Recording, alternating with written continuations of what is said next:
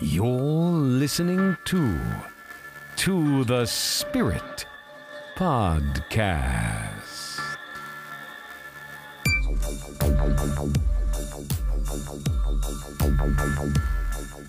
Hi, friends, and welcome to The Spirit. I'm your host, Beck, and today I have my favorite guest host, Jason. Let's go travel through time, back in time. Yes, because this is the time travel episode. I think it's fascinating, man. I've always been fascinated by time travel and the possibilities, but it seems a little scary because it's very dicey. You can mess things up. You might drop a pen. It could be the smallest detail. But other than that, I think it's uh, a very fascinating thing. I've, ever since I was a kid, I loved the idea of time travel. Stephen Hawking, the renowned physicist, said in a July two thousand twelve interview that he had thrown a party for time travelers, sending out invitations after the party occurred. Well, sadly, no one came. Shucks. If there was an actual time traveler and he had proof, he held up like a machine, suddenly government agents would tackle him and he would disappear. There is a time traveler named Noah. Have you heard of him? No. Claims he's a professional time traveler, and he's stranded in he he, he got stranded in twenty nineteen, eleven years away from the year he belongs in. I guess he he's from twenty thirty. Okay, he only has to wait a decade. It's not that big of a deal. He's nervous and terrified that he's going to bump into a past version of himself and cause mm, a paradox. Right. Noah's not his real name, of course, and he always insists on blurring out his face and distorting his voice to hide from assassins who could oh. off him as punishment for revealing the quote-unquote truth. Now, last year, he even claimed to have passed a lie detector test, insisting that he's the real deal and not a sci-fi fanatic. His story had more than a touch of Back to the Future to it, and skeptics have suggested that the classic nineteen eighty-five flick could have inspired his claims. Yeah, that's but what inspired me. Noah says he was a high school student when he learned from government agents that time travel was more than just science fiction. Supposedly, he was recruited into a top secret program, and he went on to forge a successful career as a full-time traveler based in twenty thirty. Now he's become stranded in the wrong year. Now, he says he does have family in these times, and they wouldn't know or recognize the future version of himself. And meeting them could spark a chain reaction, which could destroy time itself, is what he's saying. Do you believe right. it would destroy time itself? I'm not exactly sure what would happen if you just walked up to yourself and said, hello. But if you touch yourself, is that a paradox in itself? Is that supposed to happen? Yeah, there are these rules that future time travelers are going to have to abide by. Yeah, I, I probably wouldn't interact with myself at all because, like I was saying in the beginning, any little thing can set you off on a on a strange path, you know? I, th- I think it would freak me out to even see myself, so I definitely wouldn't interact. But Noah, he reckons he can prove he's telling the truth, and he can do this with an x-ray, which he says shows a device in his hand, which helps him skip between time periods. He tells us it was implanted before he went back in time via surgical procedure. It was painless, and the device actually helps in transporting all the atoms within his body. He does supposedly have some pictures that are distorted. They all do. They're very distorted looking. So They're... in the future, they have twenty K cameras, and it looks probably worse than a Polaroid. That's what it's showing, basically. Yeah. yeah, it looks like you took a Polaroid and crumpled it up right after you took the picture. Okay. Uh, but he's saying artificial intelligence will be able to predict things with one hundred percent accuracy. And in the year six thousand, we will upload our brains to computers so we can live forever. It's going to uh, take that long? He's saying buildings were absolutely enormous. Cars were flying, and there was strange colored grass, not green, but deep purple.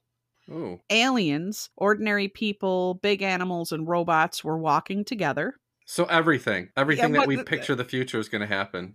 Kind of like the guy who was fixing a pipe under his sink, and there was like a wormhole, and he climbed through it and hung out with his older self, and, and they both had the same tattoo. You know, they're ba- they're they're bald. There's a video of it. They're both bald. They look very similar for sure. And they have the same tattoo. But the problem is, you know, anybody who has a tattoo, like I got one when I was eighteen, and it's like seventy percent faded. So right. The problem was both of their tattoos looked perfect, like they just got it done. And then okay. he, he climbed back out of the, out, out from under the sink, and uh, and he was uh, he's back here. So now this is another supposed time traveler, or is this like a, a script from a movie, or what is this?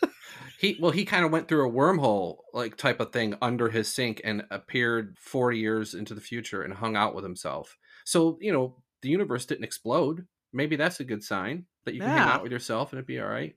It yeah. makes you a little weary. Like, how does a wormhole just appear underneath your sink? Yeah, you know, all the crap that we throw down our, our sink, you know. Maybe the right concoction sparked a nucleus and, you know, it ripped a hole through the space-time continuum and yeah. uh, created a wormhole. Yeah, that happens. There's a lot of these people coming forward, interestingly enough. There's another time traveler woman stating that she's from allegedly thirty-seven eighty, and she shows off technology she used to get here. Okay. And she describes the artifact, which looks a bit like a big computer chip, as skin, although it's not really clear from her ramblings what the tech is actually supposed to do. Uh, so there is a lot of crazies out there claiming to be time travelers. Yeah, what about Andrew Basiago? He's the one who claimed to have seen Obama on Mars. I have heard of him, yes. Yeah, he said that as a kid in nineteen sixty-eight, he was recruited to Project Pegasus, the U S government time travel division. There was like one hundred forty people. He went to one million B C and saw dinosaurs. But the problem is dinosaurs have been extinct for sixty-five million years. A little bit of a slip up. Uh, but apparently he went to twenty forty-five to retrieve some microfilm for the government. He went to Mars. Uh, you know, apparently we have a, a base on Mars, and he met President Obama there. He claims that he performed so well that he was allowed a vacation trip to see Abraham Lincoln deliver the Gettysburg Address in eighteen sixty-three, November nineteenth. There's an actual picture that you can look up. Uh, just look up Andrew Basiago, and it's a picture, you know, it looks like an old-timey picture, and there's a, this little kid in the middle of the picture, and there's n- not many people around him, so he stands out. And the kid in the picture has really big clothes, like man clothes, and the shoes look really big, and he claims that when he went back in time, he got clothes from some tailor or something to blend in, and they gave him a, a soldier's uniform. So it's all baggy and everything. But there is a picture, and, you know, he claims that's him. Speaking yeah. of pictures or photographs, let's go through some images of time travelers throughout history. I actually am going to post these right to our social media so you guys can look through them. Let me know if you think they're real or just an urban myth. The first picture we come across is a time-traveling hipster. This is my favorite one. This is my favorite. I just I just love hearing time-traveler hipster. Now, this photo was snapped in nineteen forty-one at the reopening ceremony of the South Fork Bridge in British Columbia. And if you look carefully on the right-hand side, you can see an unusually dressed man in what appears to be modern clothing. He's sporting sunglasses, and this is at a time when most were wearing hats and just smart jackets. Right. Uh, many argue that this is a time traveler, while others have countered that he's simply a man with a fashion sense that is ahead of its time. Either way, it, it's a wildly popular photo, and it's a great one, too, to take a look at. Yeah, an interesting little little detail is he has some kind of like sweater thing on, but underneath is a T-shirt. Yes, and that like T-shirt a, a yeah, has like an M. It. Yeah, it looks almost like a superhero T-shirt or something. Yeah, it's that's very a little weird. Unless Photoshop is that good, it, it does look out of, he looks out of place to me. Right. The next picture that I'm going to put up is World Cup celebrations. And this photo comes from nineteen sixty-two, the World Cup. And it shows celebrations of the Brazilian team, and they're lifting the trophy. And if you look close enough, in the bottom center of the image, it looks like someone with a mobile phone snapping a photo of the event. Have you seen that one, Jade? No, I ha- that's that's one of the ones I haven't seen. I've seen the, the hipster and a couple other things. But after this, I want to look that up. I'm actually very curious. The next picture we have is the time-traveling sunseeker. And this image is from nineteen forty-three. And apparently it shows British factory workers escaping to the seaside for a break during the midst of wartime. And their clothes and beachwear of most people certainly fit the era. But in the center of frame appears to be a man dressed like Mister Bean. And he's checking his mobile phone, or maybe a time traveler device. The next one is the Mohawk Time Traveler. And this image is from nineteen oh five and appears to show the unusual happenings of the time, including workers and a banana boat delivering its goods. However, if you look near the edge of the boat, you're going to spy a man in a white shirt with what appears to be a Mohawk haircut. Punk rock a showed pu- up there. A punk rocker jumped off the stage and he landed into a wormhole and just... He did. He did. Yeah. Now this one I know you know about. This is the Film Extra. You've heard of this one. And this film footage captured during the recording of a Charlie Chaplin's nineteen twenty-eight silent film, yep. The Circus. And this appears to show a lady dressed all in black, wearing a hat and walking around the set talking on her cell phone. Yeah. Now, the footage is a little iffy, as the idea anyone could be talking on a mobile device in the nineteen twenties, but it's certainly got some suggesting that it might be proof of time travelers among us. I don't know. It does look weird to me. The outfit that the lady's wearing is very strange, too. It's the gesture of... holding a phone to your ear that is so new, and to see it back then is like, that's the alarm. You know, nobody was holding anything to their ear with a flat device back then. Exactly. Now, I've heard theories that some people say it's one of those old timey hearing aids, you know, like the horns. Yeah, but they, it, they would usually have the horn. Exactly. You would probably see the horn. That just looks too, it looks too strange to me. Right. The next photo I have is the ancient astronaut sculpture. And you've seen that. That's yeah. in Spain. There's a cathedral with multiple sculptures carved into the sides. And one sculpture appears to show the likeness of a modern day or perhaps futuristic astronaut. And let me tell you, I'm looking at this photo and it does look like an astronaut, even the helmet and everything. It's uncanny. It's not really that close. If you'd shown that to somebody and said, hey, look what I carved, what does it look like? They'd go, oh, an astronaut. And considering the cathedral's construction, it dated back to fifteen thirteen. People have taken this as proof that time travelers made their way back to that time. Mm-hmm. Uh, they're saying the truth is that it's a modern addition to the artwork carried out in nineteen ninety-two during renovations. Then yeah. you've got the time traveling celebrities. So you've got, and I've seen many of these. Like, I've have you seen? Yeah, and some of them, some of them are just ridiculous, but some of them are like, that does look like them. Yeah, like Nicolas Cage. That really looked like Nicolas Cage back in the war. I think it was like a, you know, yeah, Civil War picture. Or, or he something. Would be the one to to be a time traveler. That dude. he, he would be. I'm looking at one that's supposed to be Jimmy Fallon, and it's Marxist Leninist revolutionary leader Mahir Kayan, who was born in nineteen forty-six and died in nineteen seventy-two. The next one is called A Man and His Mobile Phone. And I think that's the big thing about all this, isn't it? That, that there's a lot of cell phones in these pictures. Right. And now this is an oil painting by Peter de Hooch.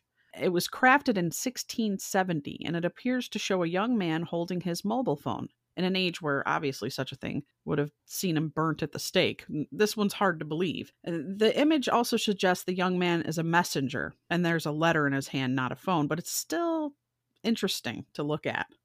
It actually does look like a flip phone to me. I, I haven't seen that one. Then there's the Adidas trainers from The Mummy. Have you seen that? No. Okay, so a couple of years ago, an ancient mummy was unearthed by archaeologists digging in Mongolia. And at the time, it was suggested that the funky-looking footwear she was wearing, it was a striking resemblance to Adidas trainers. More evidence of a time traveler visiting ancient times? We don't know. But the body dated eleven hundred years old. The tomb wristwatch. So in two thousand eight, in southern China, archaeologists uh, dug up a four hundred year old tomb from the Ming Dynasty.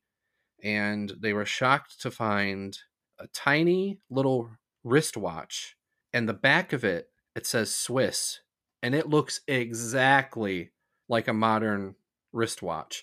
And the time of it it has an actual time. It's ten oh six. As is the case with some of these things, the tomb was not completely secure, and it could have been broken into. It wasn't completely sealed. Mm. So but you have... said it was miniature. That's kind of strange.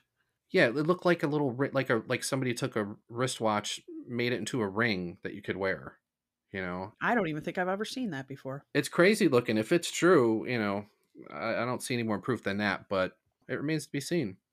Beautiful. I have the Time Surfer here, and okay. This is another image that's out of place. And this image dates back over one hundred years and shows some smartly dressed Canadians sitting on the side of a hill. On the left-hand side, though, sits a young man in which appears to have a t-shirt and shorts with ruffled hair. He huh. was quickly referred to as the surfing time traveler due to how unusual his attire is. He doesn't fit in there. Have you seen this one before? I have not. He doesn't fit in. A visitor to wartime Reykjavik. Now, this photograph apparently shows a scene from downtown Reykjavik in nineteen forty-three in the heart of wartime. Soldiers and sailors can be seen everywhere in the streets among the civilians. The man circled in the picture, though, appears to be on a mobile phone again.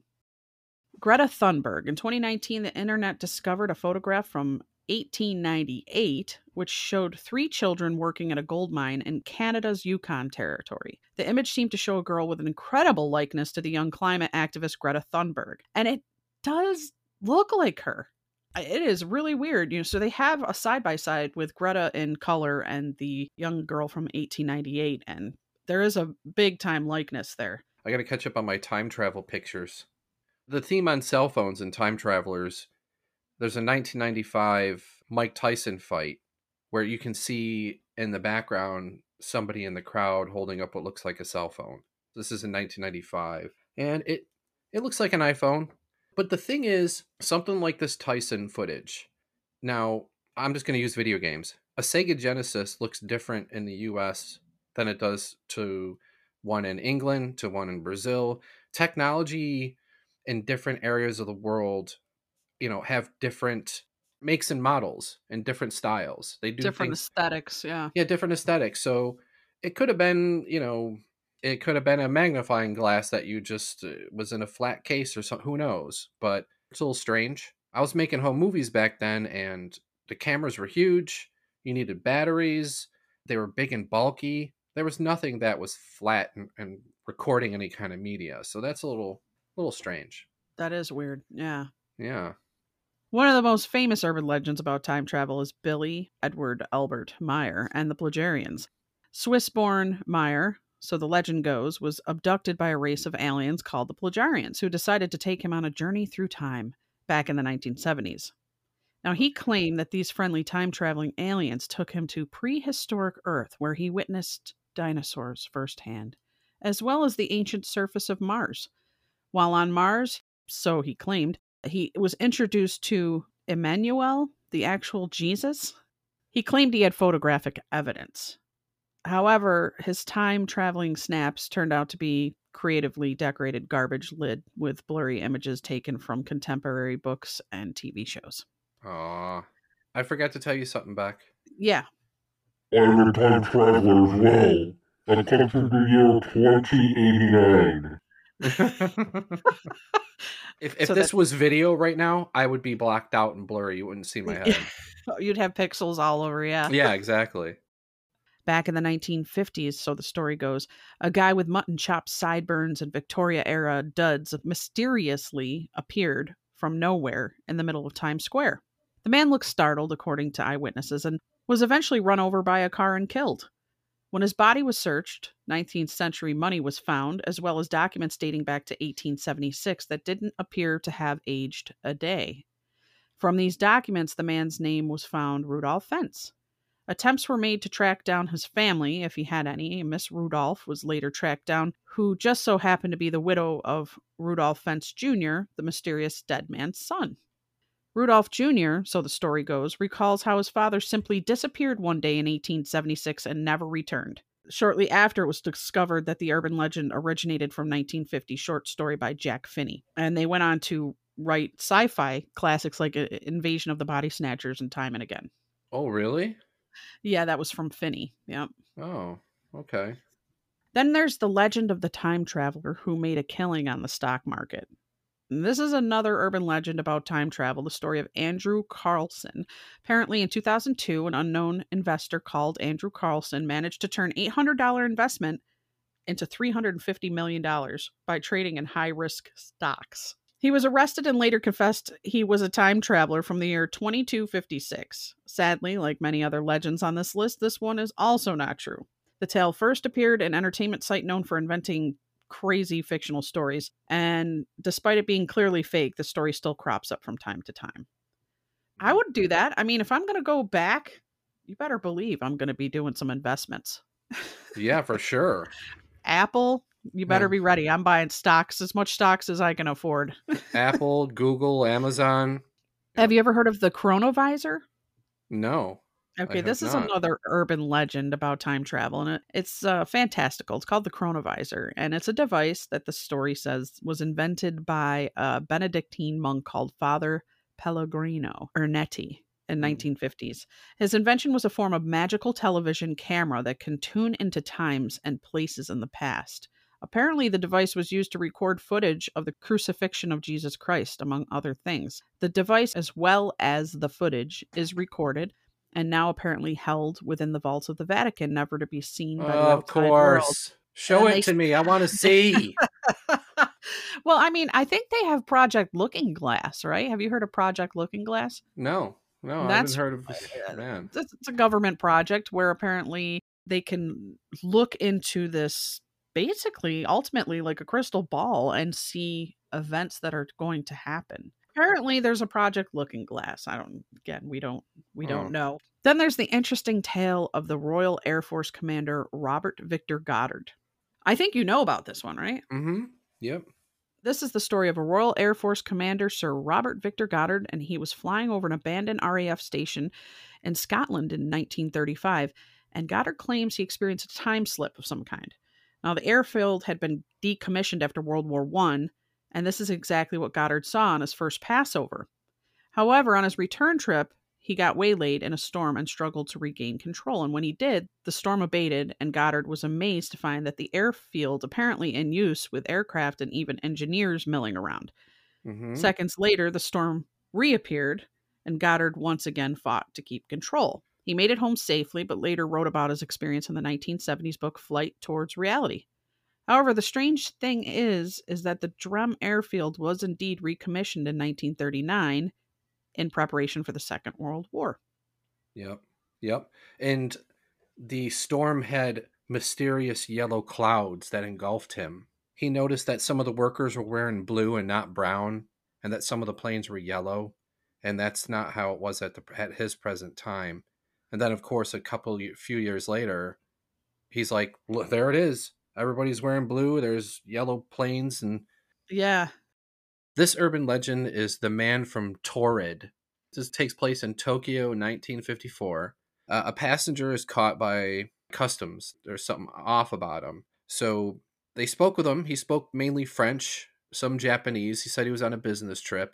And he had a very official-looking passport, and on the front of his passport said Taured, and inside were hundreds of stamps of all these places he'd gone to. And he'd been to Japan a couple times before. And they asked him what this is, and he said, that's Taured is where I'm from. That's my country.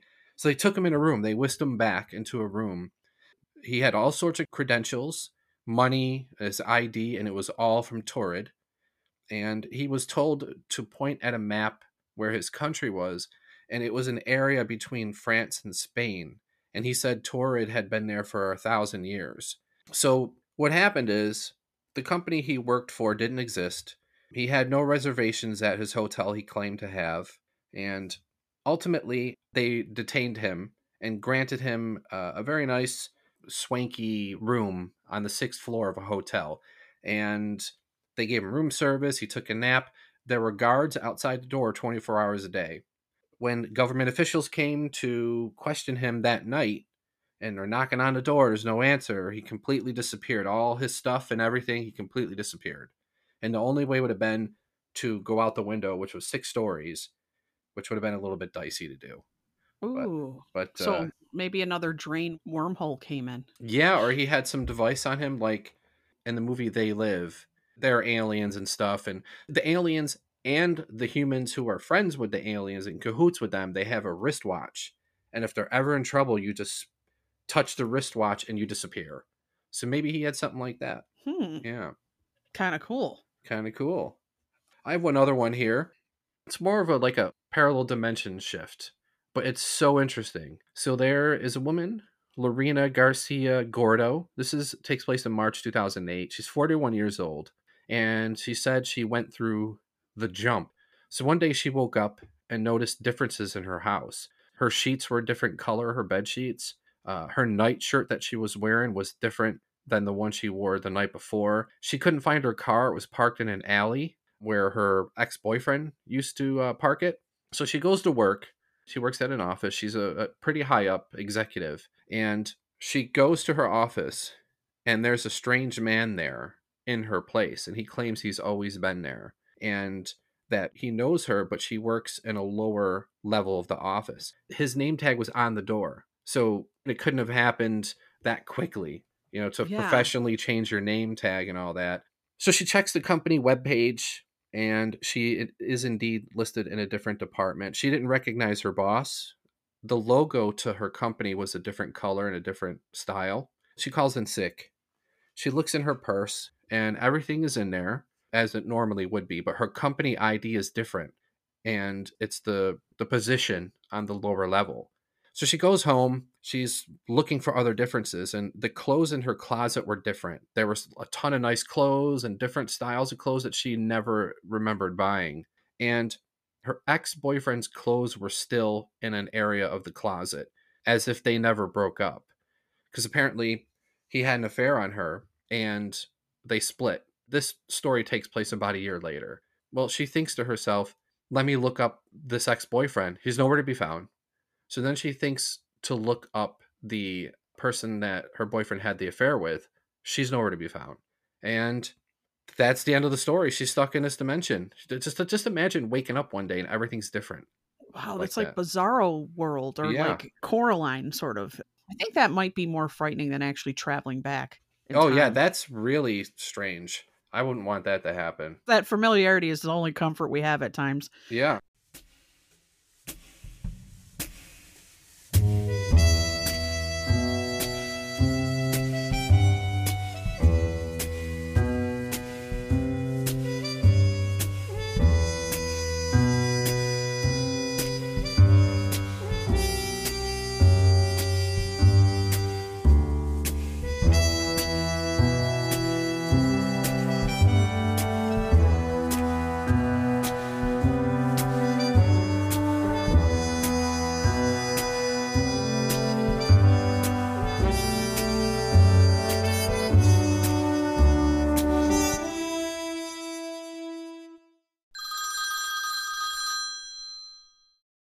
And we have a caller on the line. Hi, caller. What's your name and where are you calling from? Uh, hi, this is Kat, and I'm calling from the living room. Hi, Kat. Hi, and Kat. Do you have you have a question for us? Uh, yeah. Um, it's for both of you guys. What is your favorite time travel movie? Huh. Thank you, Kat, and uh, have a great day. You too. Take care. Jay, you want to take this first? I have a bunch of them, but I think we're in agreement that movies like Back to the Future, Bill and Ted, they kind of lightly started bringing us into time travel stuff, right? Yeah. Yeah. Um, I grew up on The Time Machine, and I read the book when I was a kid and just absolutely loved it. So The Time Machine movie is fantastic. It won, you know, the Oscar for special effects. It's by the same director who made the original War of the Worlds. It's really, really excellent. But then there are some strange ones that people might have heard of, and a couple of them you might not have. There's one called Primer that I kept hearing about. And it's about some business people who put together a, a time machine in a storage room. You know, those rooms you can rent out, you know, store your stuff. That's where they do all their time traveling. And it's very cool. They run into themselves and then it starts getting crazy where there are different timelines. It keeps piling up. It's a really cool idea and it's well worth seeing, but it's a little talky at times. And there's a lot of times where there's just minutes upon minutes of exposition dump. Could be a little too wordy, a little too in its own head, and you just want the story to kick in a bit at times, but it's very well done. It's very scientific. I think I think the scientist would like Primer the best. Predestination's a really cool one with uh, Ethan Hawke and Sarah Snook. That's one I really like. I'd like to see that again. Definitely check that out. Looper. Looper's a really cool Uh, I liked Looper, yeah. Looper's a really cool one, because the problem with, with time travel movies, when they keep it simple, it's fine. Like The Terminator. Kyle Reese goes back in time, The Terminator goes back in time. That's all the time traveling. But then when you start piling on different movies with different timelines and this and that, then it can get messy. So time travel movies, the simpler they are, the better. Because, like I said, when you start piling things up, it gets way too too messy. Too um, heady, for too, sure, yeah. Too heady. Donnie Darko is sort of a, a little bit of a time travel, not necessarily time travel. It's more of a dimensional thing. And then there's one called Mister Nobody with uh, Jared Leto. That's uh, a big sprawling movie. It's like two and a half hours, but really well done, big budget. And um, I remember thinking that one was really good. Those yeah. are some really good ones. I mean, I went for your basics. I think when I was a kid, I saw Time Bandits. Oh, which... I love that. Yeah. That was that was really fun. And then, of course, I had to watch Quantum Leap as a television show because he was always bouncing around. And I thought it was interesting because that was more of him bouncing into somebody, right? He was kind of taking on the persona of who was in that time. Right. Then, of course, we grew up with Back to the Future, classic. Mm-hmm. But I think my all-time favorite is Army of Darkness. Just oh, because yeah. the comedy gold in there. He's got his chainsaw. Chainsaw arm. If you go back in time with something like that, it's just going to blow up. You're going to be a god. Yeah. Yeah. I, I remember seeing it at the movies. I loved it. Yeah. It's a good one. If you could travel in time, would you go back or would you go forward into the future? I do not want to see what the future holds. I do not want to see that. I'm going back. I want to see, I want to see something spectacular. And I think the Egyptian culture, when they're building the pyramids with the tools they had at the time, I want to see that ingenuity in motion. I want to see it happening. I want to see it in its heyday.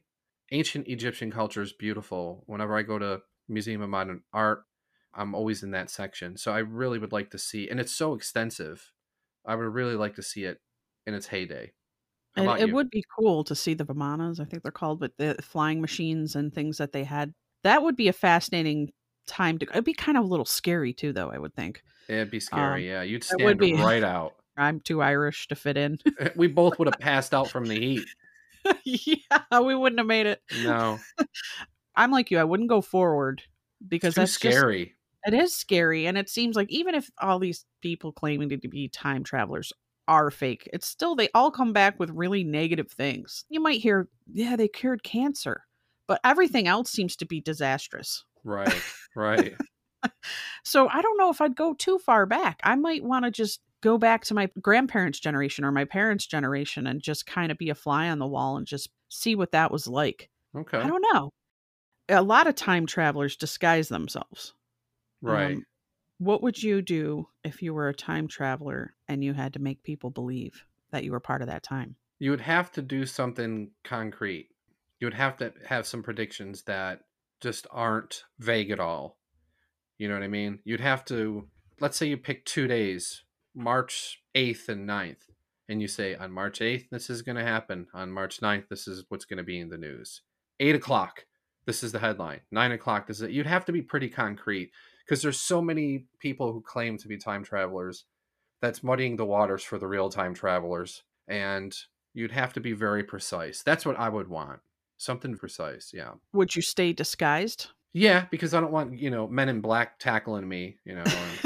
Right. We're, you're going back to Area fifty-two and we're going to weaponize this thing. If there were such a thing as time travel, I guess I can see why they get the pixelated faces and the distorted voices. If it's legitimate, I definitely would not want to be hunted.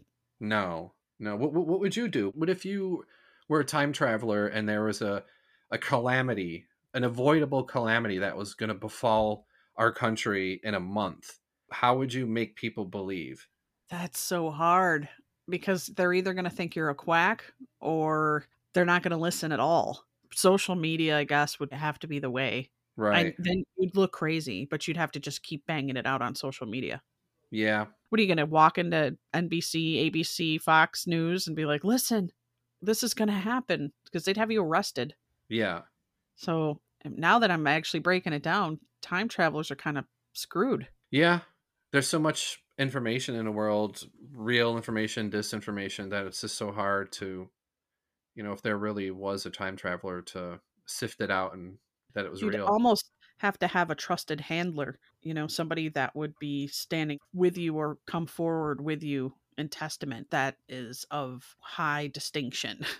Yeah. Yeah. I think that's the only I think way. That, yeah, you, you nailed it. You got a good, you got, you found an angle. We'd have to go to somebody like a scientist or a scholar or somebody of high distinction we'd have we'd have to target them. You know, we have to. These are the things we think about, right? Yeah. You know, Jason's going to check out the technology of the alien times, the ancient yeah. Egyptian alien times. I'm going to get hit, hit by a scorpion and a snake, and then, th- you know, thrown thrown on the line to carve the blocks of the pyramid because... Oh, man, that would suck. Yeah. Forget it, man. You forget it. So, Becca, what do you know about the Philadelphia experiment? Not too much. I've heard of it. Mm-hmm. I do think I know a name from there. Is it Al Bielek? Bielek? Something like that? Yeah. He's apparently connected to that. I've heard of his time travels and time travels in the future and things like that. But in terms of Philadelphia experiment, besides being an eighties movie with Michael Pere or whatever that dude's name was. Right. Right. Uh, it's at the height of World War Two. There's a, a U S Navy shipyard in Philly. How this became known, there was a two letters of unknown origin were sent to a U F O uh, researcher's house with the claims, and that's how we know about this. So the writer in those two notes claims an escort destroyer was rendered invisible and teleported to New York and back to Philly. And they did this by using mainly electromagnetism with large electrical generators. And when they turned on the time machine, a green Mister Fog encapsulated the ship, and the ship faded away. And then when it came back, you saw the green fog. When it came back to Philly, there were some problems. Some mm-hmm. of the sailors were fused with the ship. One sailor's hand was fused into the wall. And then there were claims of the torso of people coming out of the ship floor, different legs sticking out, and things like that. And apparently some of the sailors went a little crazy. Um, it drove them crazy, and they were uncontrollable. And interestingly enough, there are also reports of some sailors who would act like there was a dizzy spell happening to them, and they would fade in and out of reality. That is some Twilight Zone shit right there. I think if it is true, it sounds like it's too unstable to really do anything during the war effort, you know? Right. Where does Al Bielek or whatever come into this? Apparently, I think he was on deck, and him, I think it was him and his brother. Maybe it was just him, but I, I believe him and his brother jumped overboard into the green mist. And that's when they went to a different time in the future, and then they got sent back. There's all these all these claims, but apparently he was on the ship. He was one of the sailors. I'm going back in time, like Marty McFly. Me too. Yeah. Going back in time. We're, we're gonna go to the Peachtree Dance and just chill out and have a Coca-Cola. Yeah. Listen to some Chuck Berry and have some fun. Yeah, man. We'll get we'll see Hendrix. You know, we'll see Janis Joplin. We'll see all of them. I'm with you. I'm going back. Let's go back. Let's go back. Yep. I have some predictions from the future travelers. Ooh. And I'm going to go through some of these predictions. Interesting. Let's oh, go. It's always so scary. Before we go into the future predictions, we should talk about H G Wells and how spot on his predictions were, that people actually thought he was a time traveler. Right. H G Wells spoke about tanks dozens of years before they were even used on battlefields. He talked about air warfare. So that was four years before the Italians first used them in war, and nine years before the widespread use during World War One. Wells foresaw the deadly use of powered aircrafts against enemy nations. He talked about lasers. Lasers weren't invented in, until nineteen sixty, but Wells envisioned them more than sixty years earlier. The eighteen ninety-eight novel War of the Worlds. The atomic bomb. nineteen fourteen, he wrote a book called The World Set Free. And that was thirty years before the Manhattan Project. Wells also revealed foresight regarding wireless communication methods. In the nineteen twenty-three novel Men Like Gods, he describes technologies that sound very similar to voicemail and email. Virtual assistants, similar to Google Home and other voice-activated virtual assistants like Alexa, they can read you the news. The general intelligence machine carried out a similar function in the eighteen ninety-nine novel, When the Sleeper Wakes. seventy years before the Apollo eleven moon landing, in the nineteen sixty-nine, Wells' characters traveled to planetary satellite via the Caveret Sphere anti-gravity spaceship in the nineteen oh one story, The First Men in the Moon. And then genetic engineering in his eighteen ninety-six novel, The Island of Doctor Moreau. Right, right. Do you think he was maybe prophetic, or do you think he could have possibly been a time traveler? Hold on. Oh, that added right to the mystery. That was great. That was H G Wells coming to visit me and telling me to shut up. He's like, get out in the car. I'm waiting for you. Said, shut up, you face. I think H G Wells, he was just a genius. There was nobody writing ideas like that back then. I just can't believe I read The Invisible Man, War of the Worlds, Time Machine, all sorts of H G Wells novels. I love them.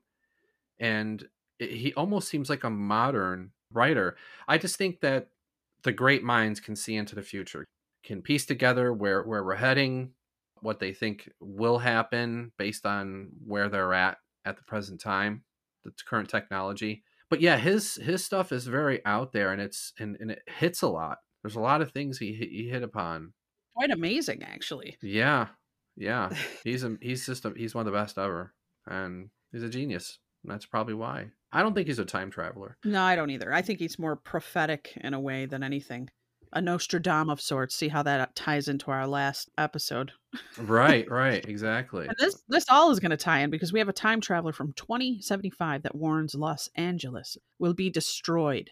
A time traveler from two thousand seventy-five has come back to the past to let us know what to expect in the future. He warns that the city of Los Angeles will be destroyed in the year twenty sixty-three. They got a little bit of time. A lot more time than I thought they had. This guy's name is Casper, and he came back to twenty nineteen to tell us what we can expect by twenty seventy-five. And he talks about... one of the items he's quick to point out on his agenda is that time travel will be made available to the public in twenty twenty-eight. Oh, that's like seven years away. Yes.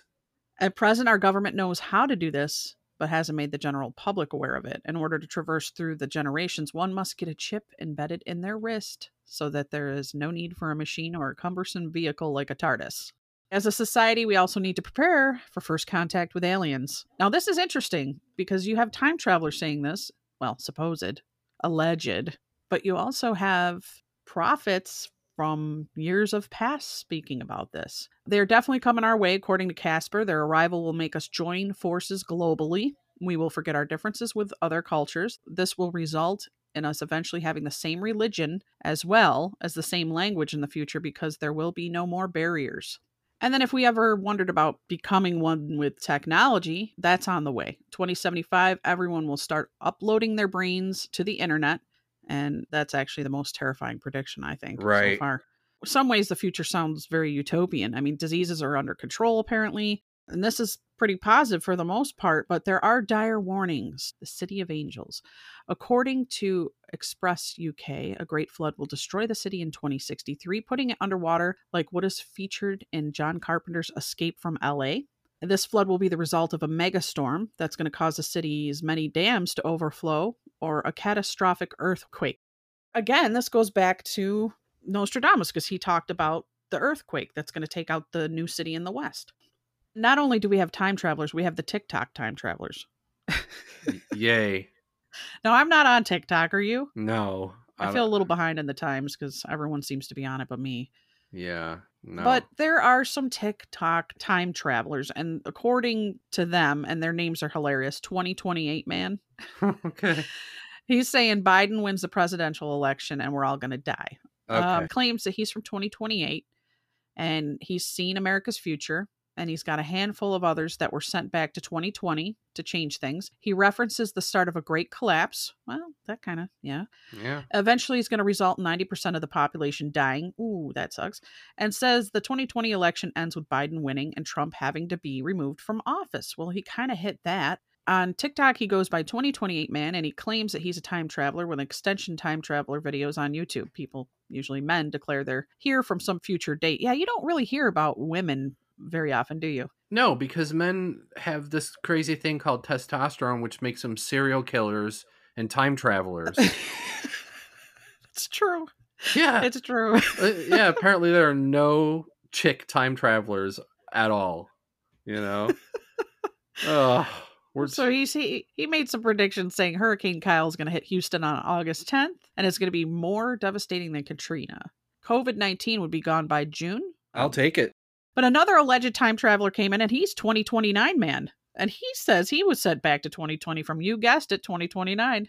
How original. And his script is very similar. He references The Great Collapse, also referenced in role-playing game The Elder Scrolls, I don't know what that is, and claims the twenty twenty election ends with Trump being forcibly removed. His predictions are more rooted in pop culture. Says Lil Uzi Vert, I don't know who that is, but okay, they will be exposed as an alien.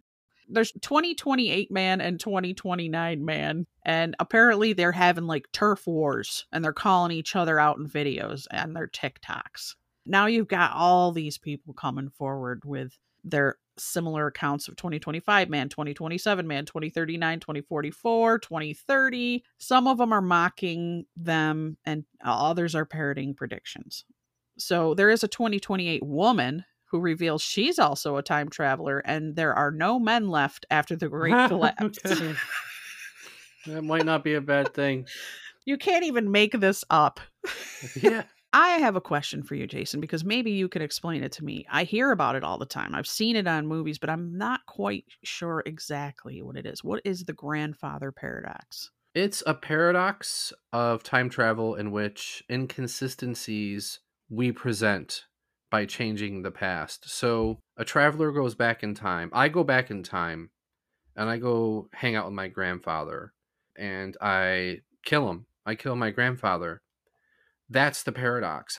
How can I go back in time and kill him? When I kill him, he will not birth my mother or father, which will birth me, who will go back in time and kill him. It's this circle of inconsistency.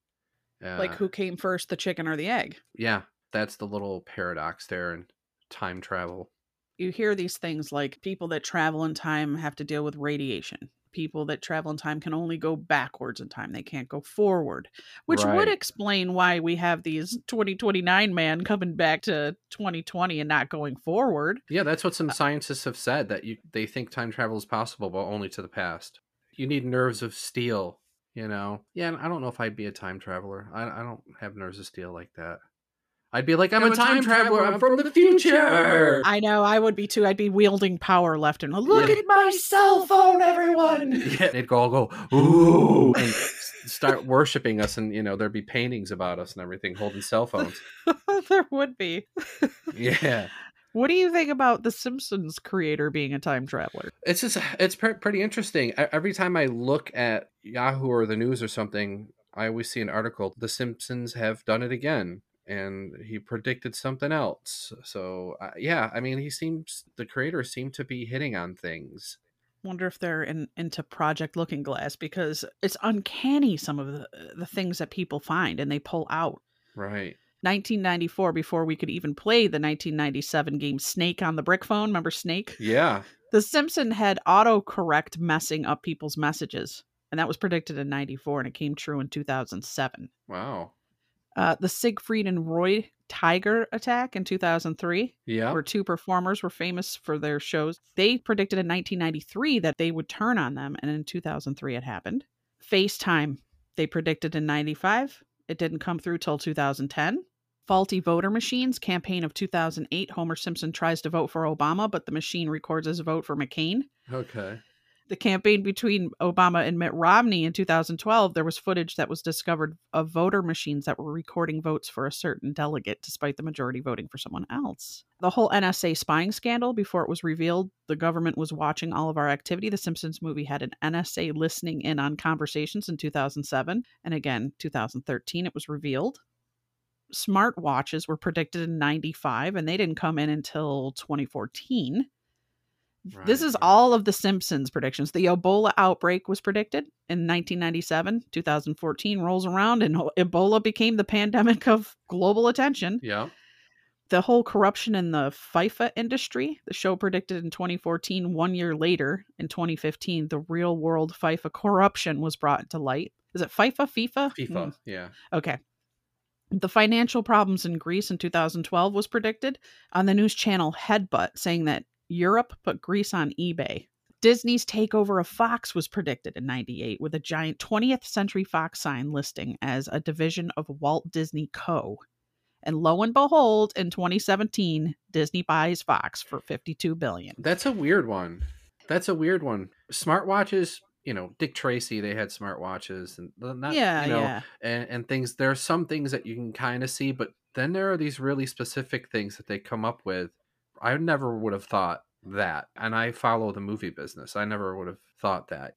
Three Super Bowls, ninety-two to ninety-four, The Simpsons accurately predicted the winner of the Super Bowl games. Okay. In two thousand, they predicted Trump running for president. They even had the red tie and him waving as he goes down the escalator. I'm sure you saw that on social media. Yeah. It was predicted. And then in two thousand sixteen, he runs for president. The London Shard, a beautiful visible building from the top of the London Eye. It was built in two thousand nine, but in nineteen ninety-five, on Lisa's trip to London, there's a building that looks exactly the same in the same location. Hmm. And here's the doozy, the God particle. The equation that outlines how the universe was created. In ninety-eight, the episode on the show of The Simpsons featured Homer Simpson taking on a new persona as an inventor. And the show had him writing on a chalkboard like Matt Damon in Good Will Hunting. And Homer was writing what looked like very fancy scientific equation on the board. And fourteen years later, in two thousand twelve, scientists confirmed that, yeah, that's actually the model of how the universe was created. What? Yeah. And this one's debated. It is crazy. So nine eleven, the terrorist attack of two thousand one, right. An advertisement poster in the show's background of the episode showed a special discount for travel to New York with the Twin Towers highlighted, and the rooms were costing nine dollars. The kicker is that the nine was right next to the towers. Oh, right. So predicted in ninety-seven and happened in two thousand one. They could have had ten dollar hotel rooms and they put it as nine. So that's kind of interesting. Yeah, it's very interesting. And then recently it was found out that the show also depicted coronavirus and Tom Hanks' quarantine. In nineteen ninety-three, the show depicted a package from Osaka, Japan, giving everyone a very contagious disease. Furthermore, they predicted the country's lockdown. That's the episode with the N S A prediction. And there was a biodome around the show's central location, Springfield, designed to lock the citizens in, and Simpsons escaped, and the prediction of the N S A spying. Well, Tom Hanks' quarantine... two thousand seven, they had Tom Hanks on the show claiming that this is Tom Hanks saying that if you see me, leave me be in the Simpsons movie. He was in quarantine in real life. And on a lighter note, sent him the Wilson volleyball from The Castaway to keep him company. One prediction to come true is probably just coincidence, but I mean, these are kind of mildly concerning, right? Yeah. I'm almost thinking if I was the government, I'd be calling up and going, bring the Simpsons creators over here to me. We're talking about The Simpsons being prophetic, and I'm going to go back to Twilight Zone like I did last episode because I just think it's the greatest. Whenever we start talking about prophecies or time travel, it always ends up going back to Twilight Zone. So there, there are three episodes to check out if you listen to this episode of To the Spirit and you want to have a little fun. Twilight Zone has some cool episodes that sort of refer to some of the stuff we've been talking about. One of them is called Walking Distance. It's about a man, uh, middle-aged man who drives back to his hometown, and when he stops off for gas, or I think he goes to like an ice cream shop, the ice cream is still really cheap. He doesn't understand it. Now, this is on the outside of his town. Then he goes to the town, and it's the same exact town when he was a kid. He actually sees himself as a kid, and he interacts with them. And something something happens that sort of affects his future. Another one, which is really cool. This Twilight Zone kind of reminds me of the Lorena Garcia story we were talking about. It's called A World of Difference, where a man's at his desk. You know, he's a married man, but happily married. He has kids. All of a sudden he hears cut and the lights go down and the set is removed. And his it's like he's living in a movie. It's like he jumped up to a parallel dimension where his life is a movie, and he tries to get back to his former life. The last one is a little corny, but it's a time travel episode. It's with Buster Keaton, and it's called Once Upon a Time, and it's just about this janitor who hates how expensive everything is in, you know, the late eighteen hundreds, and he works for a professor, and his professor made a time helmet with like lights and bulbs and everything. And you know, the first part of this is told as if it's a silent film, so there's no dialogue. And then when he, he puts on the time helmet and goes to nineteen sixty, then it's dialogue and the film looks of the time. But he ends up hating nineteen sixty as well. And he goes back and some other things happen. So if you're interested in the stuff we've been talking about, go to Netflix, look at Walking Distance, A World of, of Difference, and Once Upon a Time. And uh, The Twilight Zone will do it up for you. Beautiful. Yeah. I want to thank you, Jason, for being my guest co-host with the most. That's right. If you want to get a hold of us, email us at to the spirit pod at gmail dot com. Check out our Facebook page, our Instagram, our Twitter, and I'll go ahead and post all those time travel photos for you to take a look at so you don't have to dig through the internet. I do all the dirty work for you. And I'll leave you with this. Again, just like prophecy and time travel, if you want to know the future, go to The Simpsons. Exactly. Thanks, everyone. Bye. Bye. To the Spirit Podcast.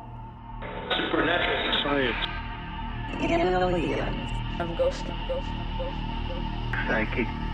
Mystic. Spirit. Divine Source. Heaven. The dead. It's magic. Magic.